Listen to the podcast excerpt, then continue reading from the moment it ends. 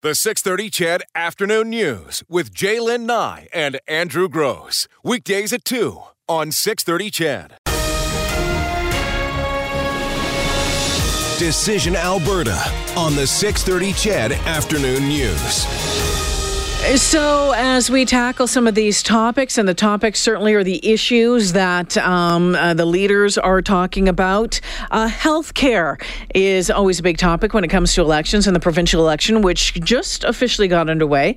Uh, and it's certainly no different in this case. Today, as we heard during the newscast, NDP leader Rachel Notley said she would add more long term beds for seniors if her government is re-elected. She says the 2,000 new spots are in addition to the 2,000 she promised in the 2015 election Funding these long term care beds in every corner of the province ensures that seniors can age close to their homes and close to their families. And in the course of doing that, we will also bring at least 1,500 new people, frontline caregivers, into those centres to make sure that folks get the care they need.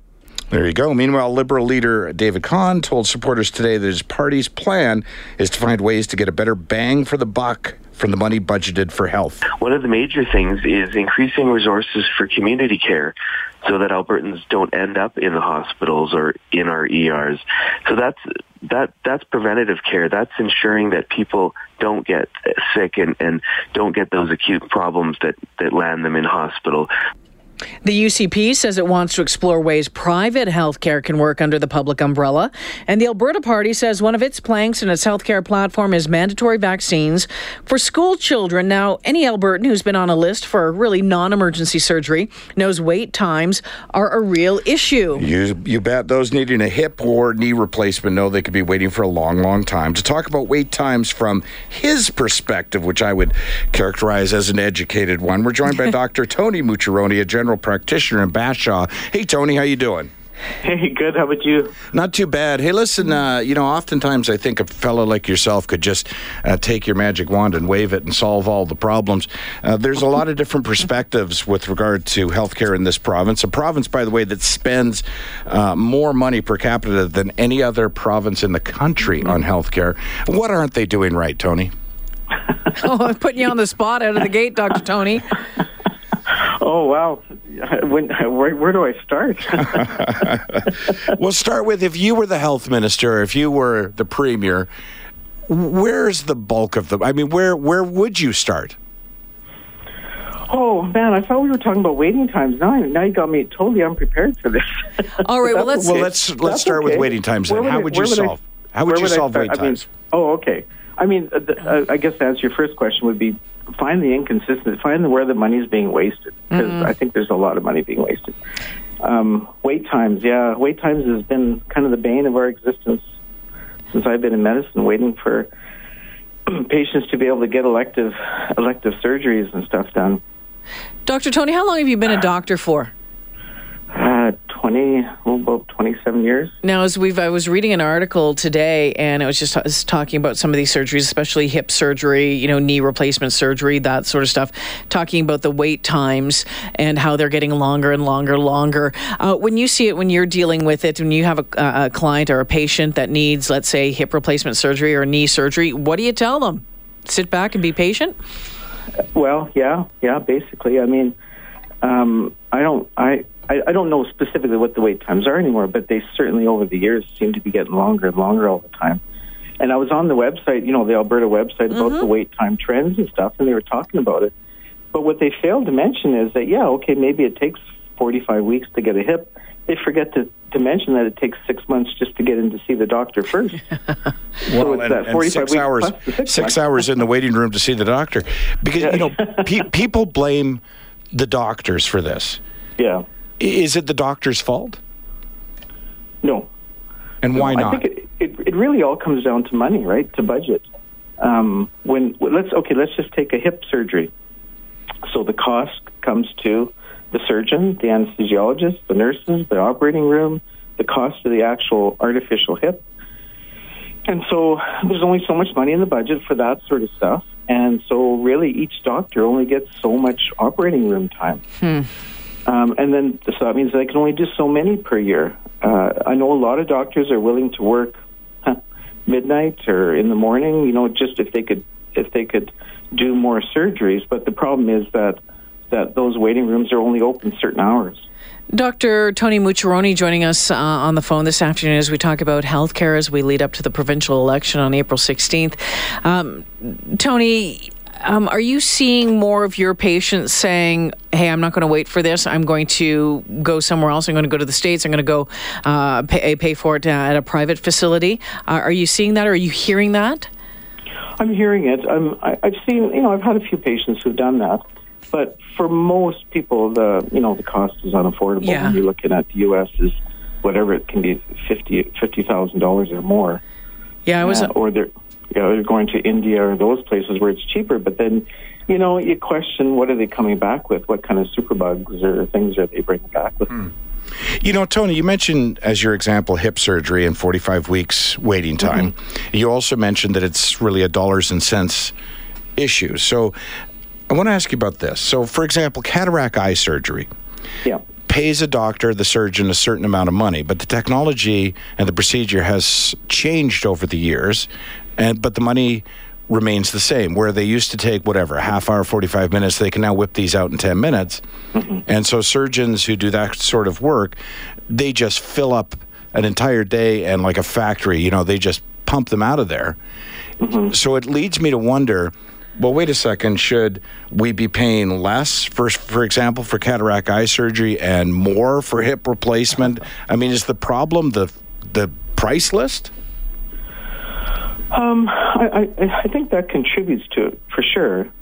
The the problem though is, and, and the the government and the AMA are working on this right now, and they've been working on it for the last, I'm guessing, 12 or 13 years, hmm. of how to we call it a relative uh, value guide, and that's that's where trying to figure out. Okay, so you know, surgeons are making more and more money. Family physicians aren't making as much money when there's a big discrepancy there. Is how do we make that discrepancy less? And part of it is, is yes, there's all this new technology, and so, um, and yet the prices have not changed, or they just when we negotiate with them, they just say, okay, we're going to give you a three percent raise, and they just make it a three percent raise, kind of just across the board without really looking at each procedure and deciding if that cost should change. But that's, uh, you know, that's a really time-consuming thing because in order to change that price, it's it's years and years and years of negotiations. Hmm. And it's slow. It's like it's like it's like taking a big cruise ship and trying to make a you know a 45 degree turn. It it just doesn't happen in a in a very short time. It takes time. And and I'm not saying that's right. Uh, but that's the system we have. Hmm. Interesting. You know, I was uh, coming back from Palm Springs. I've mentioned this a couple times this week when we were talking about healthcare, and the lady in front of me was uh, coming back to Alberta, and she had spent forty-four thousand dollars on a double hip replacement surgery. Mm-hmm. Um, she said she just couldn't want to wait. She couldn't wait anymore. The pain was the pain was too much, and you know, obviously had the cash to do it. So off she goes and and does it. And I was like, wow. And of course, you know, that's you know the surgery and then the the rehab in, in those following six weeks. But boy, oh boy, you know, when you look at Andrew's talking about cataract surgery, Okay, mm-hmm. that's uh, uh, you know you decide whether you want to do. You can pay to go do that. Mm-hmm. So you know why can't you pay to do other things? Well, I think you have to talk to the federal government. Um, yeah, I was just yeah, that yeah. was just kind of being. that, I wasn't asking you directly, but that is an interesting example though, because uh, from what I've been told, cataract surgery, to use that as the best mm-hmm. possible example, yeah. it's a moneymaker for mm. those who perform that surgery because they can crank the patients out quickly. Uh, the wait time I one my first eye I waited two weeks. My mm-hmm. second eye, I waited two days. Yeah. Mm-hmm. That was it. Well, one yeah. of the bigger problems that they're saying too, and Dr. Tony, I wonder if you're seeing this in, in your practice uh, as well. I should really be calling you Dr. Mucciarone, but we, we no, always. No, Dr. Tony's fine. Dr. Tony. um, Doctor, is that, you know, the fact is, is those, um, those baby boomers, they're getting older. And we're going yeah. to see, and there's a lot of talk about, um, you know, we, we think that the wait times are long now. Just wait another five years or, or another 10 years. Um, are you expecting that as well, unless things improve drastically somehow? Yeah, yeah. I mean, really, our population has grown so much in the last number of years, um, and and, and we have, well, there's more doctors in the province. But in ten years from now, I'm I'm almost wondering if I'll even have a family doctor. Mm. They'll be so hard to find, you know. So because we always joke about it uh, you know, in the office and stuff, I better find my family doctor now. I better find a young family doctor now. so, so there's somebody there when I, re- you know, when I retire.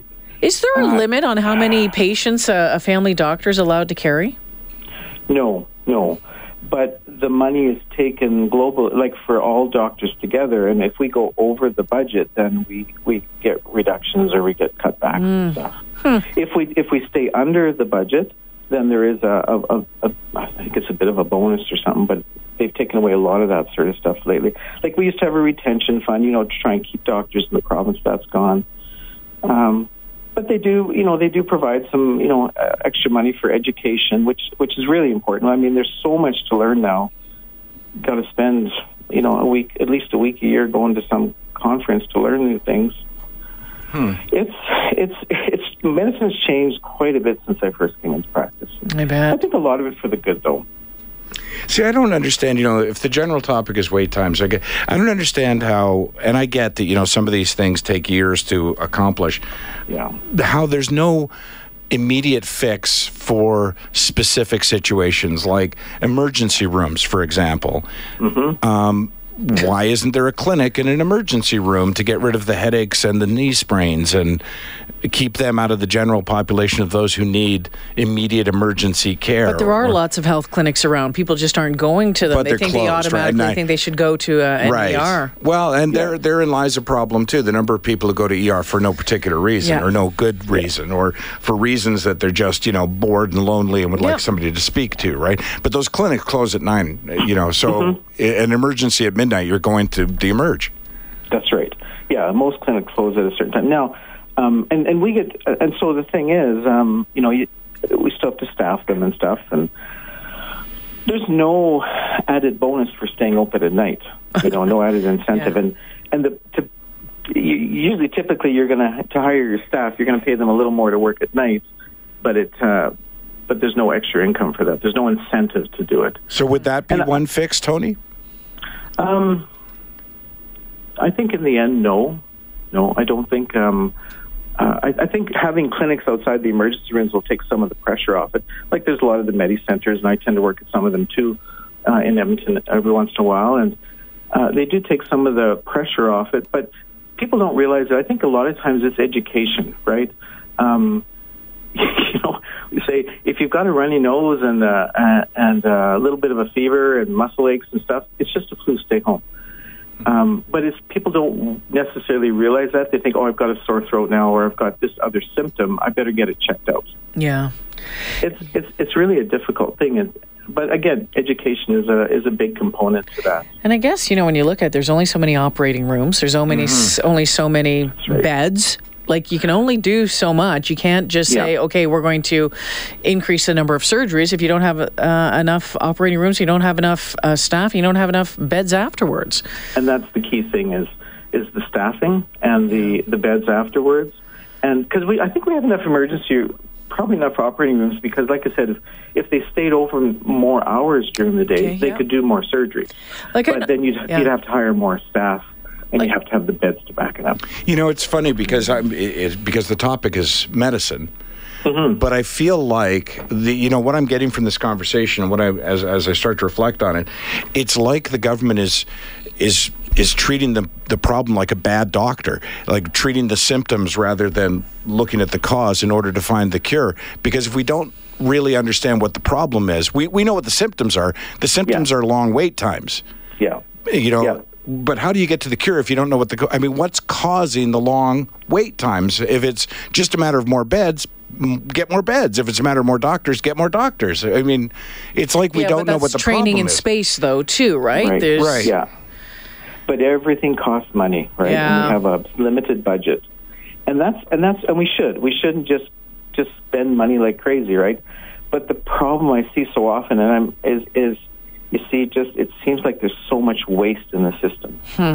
And uh, look, uh, like look at the administration. We have a lot of administrative staff, and I know they come out and say, "Well, we have one of the lowest administration staffing in the provinces." I, I, I hard, have a hard time buying that one. Interesting. But but even still, we don't need one VP having, you know, 15, 15 secretaries. Dr. Tony Mucciarone joining us this afternoon out of Bashaw. Thank you so much, Dr. Tony. Oh, you're welcome. We'll talk to you soon. Okay, talk to you soon too. You know, interesting that Dr. Tony, you know, talked about you know having the the the surgery rooms, uh, operating rooms open, you know, more around the clock. I know my last MRI that I had done was, I think I went in, it was eleven or midnight when I went in to have it done. So like th- those are around. Hmm. But I also know that my father-in-law didn't couldn't wait for an MRI, so he's like, I'll go pay for it, and, and paid for paid for the MRI. I mean, I've got friends who've gone to BC, go to Quebec, wherever it is, to get your surgery done instead of waiting and being in pain for that long. You know, I've got no problem with the two tier uh, system. And before you judge me, I wouldn't use the second tier.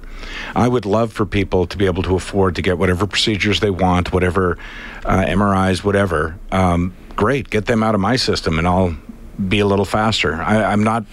Unless it's an emergency, or uh, well, I, I guess if it was an emergency, I'd get taken care of in my system. But I'm, I'm not looking to join a private clinic and get and pay that money because I feel like my taxes over the last 40 years should probably have provided Mm-hmm. for medical attention when I need it, or my children need it, or my wife needs it. I would stay in this system with fewer people in it. Yeah. Yeah, it comes down. It comes down to how long you're willing to wait for, how much pain you're in, I guess, and how much is in, in your bank account. Well, you know, yeah, exactly. It's every parent.